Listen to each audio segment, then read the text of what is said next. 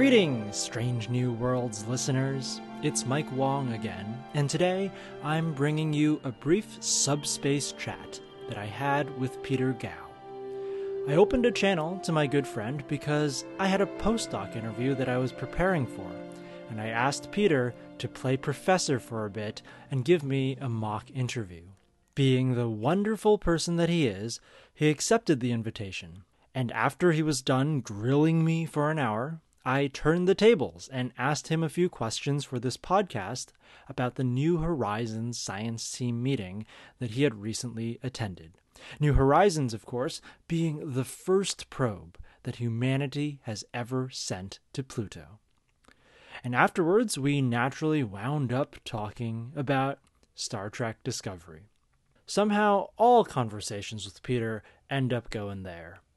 But before I play this interview, I wanted to mention that if you're interested in hearing more of my thoughts on Star Trek Discovery, you can head over to episode 28 of Trek FM's The Edge podcast, where I help Brandon Shea Mutala and Tony Robinson review episode 11, The Wolf Inside. It's always fun to join the Trek FM crew. This time, I don't get to talk too much science, but it's a pretty exciting discussion full of crazy theories and ideas for what we'll see next on Discovery. Now, are you ready for some Pluto? Peter! Hey, Mike. It's good to see you. Good to see you too. Yeah. I hear that you've been traveling. Yes, I just got back from the East Coast. I was in Maryland at the Applied Physics Lab attending the New Horizons Science Meeting, the 38th New Horizons Science Meeting. Wow, 38 already. Yep. So, first of all, remind us who you are and then remind us what New Horizons is. Okay, so uh, my name is Peter Gao. I am a postdoctoral fellow at UC Berkeley.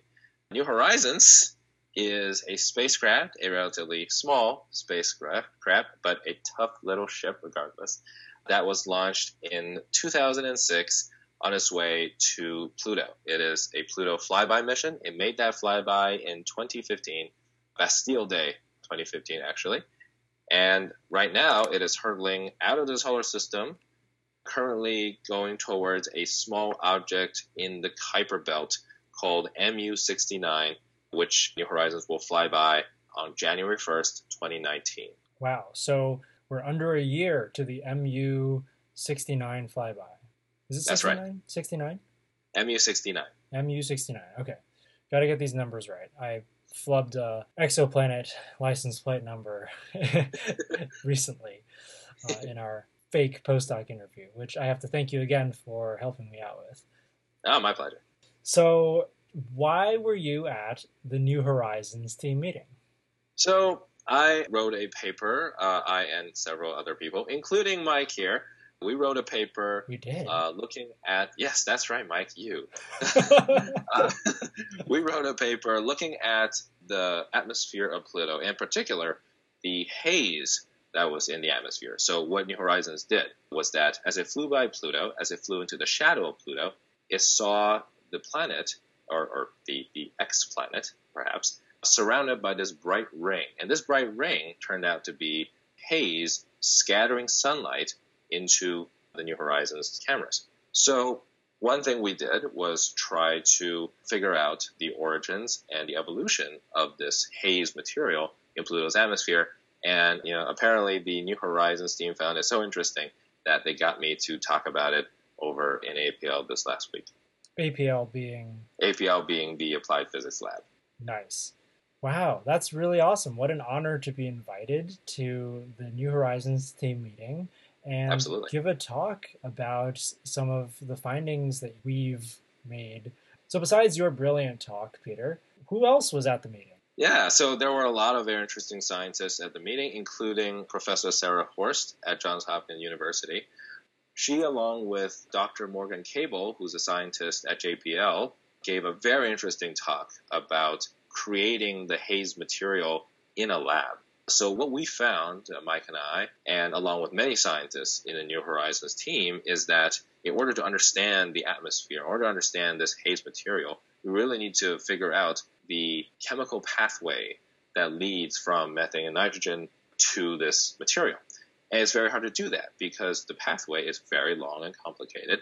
And one way we can figure that out is to actually do experiments in the lab, zapping methane and nitrogen in an enclosure. So this is what Professor Horst and Dr. Cable does is they essentially make these materials in the lab, trying to figure out what they look like and how they behave as they evolve. So they gave an extraordinary talk, and I think this is really the future of some of these missions is that not only do you have data, not only do you analyze the data, you model the data, you really need to do these lab work, these experiments to figure out what you're actually looking at and what you're working with.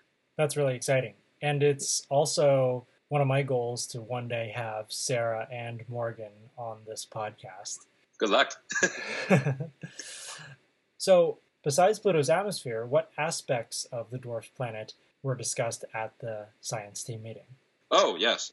There were two other uh, major topics of discussion. One of them was the geology of Pluto, again, looking at the landforms and figuring out what possibly caused them. The other one is the climate. Pluto has a very cold surface right now, has a very low density atmosphere, but in the past, that atmosphere could have been a lot thicker, and that is controlled by the amount of nitrogen that is on the surface and how much of that nitrogen could sublimate or evaporate into the air, into the atmosphere, or how much of it would be locked up in uh, nitrogen glaciers, actually, uh, on the surface of Pluto. So, you know, New Horizons in general has just been such a fun mission to watch. It was launched, what, 12 years ago in yes, 2006? Actually, so, one of the scientists uh, giving the talk at the science meeting, uh, Francois Forget, a professor from France, uh, his talk happened exactly 12 years after to the second of the actual launch. And so, uh, of course, being a New Horizons science meeting, they stopped him in the middle of his talk and then counted down to the exact moment that 12 years previously had seen the launch of New Horizons. So that was pretty fun. And actually, an interesting thing about that is 12 years ago is 2006. And another thing that happened in 2006 was Pluto getting demoted from planetary status. So it's kind of ironic that the mission to finally study Pluto in detail was launched only a few months before it became an X planet. There is a lot of irony in that. Wow. So, Peter, that just makes me want to ask you are you Team Pluto is a planet or Team Pluto is a dwarf planet? Oh my goodness. Do you want me to make enemies here? I well, think... let me first of all, let me first of all say that if anybody is your enemy based on this, it's their problem. Like, come on. Like, okay, yes, I, I actually think that there is a, a real distinction and that there is a more legitimate answer to this question. And I, will say my opinions after you say yours. But I also think that it is not something that people need to have a war about. There are much better things that, well, actually, there's maybe no good reason to have a war. There's some possible. Too philosophical now. All I'm trying to ask you is: Do you think Pluto is a planet or not? My answer is that it is not a planet.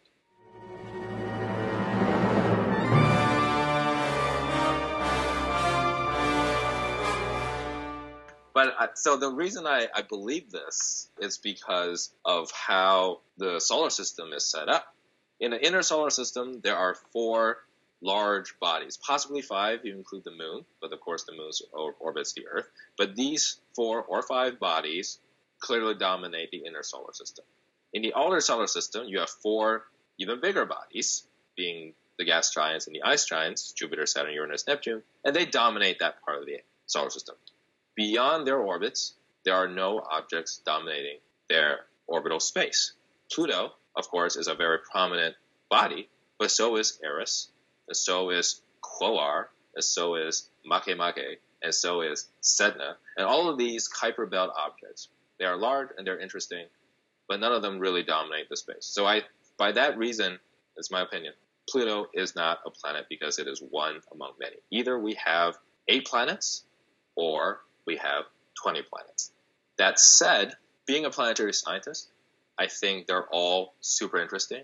And the definition of planet, at least to me, is not important I will be just as happy studying Jupiter as I will be studying Pluto or Ceres or the moon or a comet. That's a great answer. I definitely agree with that. For me, yes, the ability to gravitationally dominate and clear out one's orbit is essential to the definition of planethood.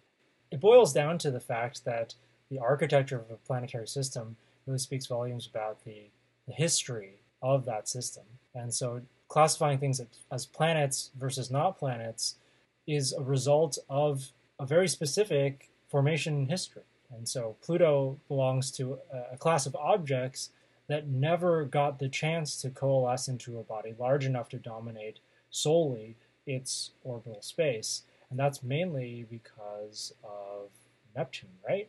Neptune is gravitationally interacting with the bodies in the Kuiper belt. Actually, probably all of the gas giants have had their say or their influence on these bodies at some point in time. But specifically, Neptune and Pluto are in a mean motion resonance, aren't they? They're in yes, some kind of three to two. Three to two mean motion resonance, which means that for every three times that Neptune goes around the sun, Pluto goes around twice. And this is because Neptune is the boss in the region. Neptune dictates Pluto's orbital period. It has pushed Pluto and many other objects as it migrated slowly out into the solar system. There's a bunch of objects called Plutinos, actually, a whole family of objects that orbit in this resonance. And Pluto is just one of them. And, and so that, to me, really says that Pluto shouldn't be called a planet because it, it went through a much different formation history than, say, Neptune or, or the Earth or Mars. Very well said.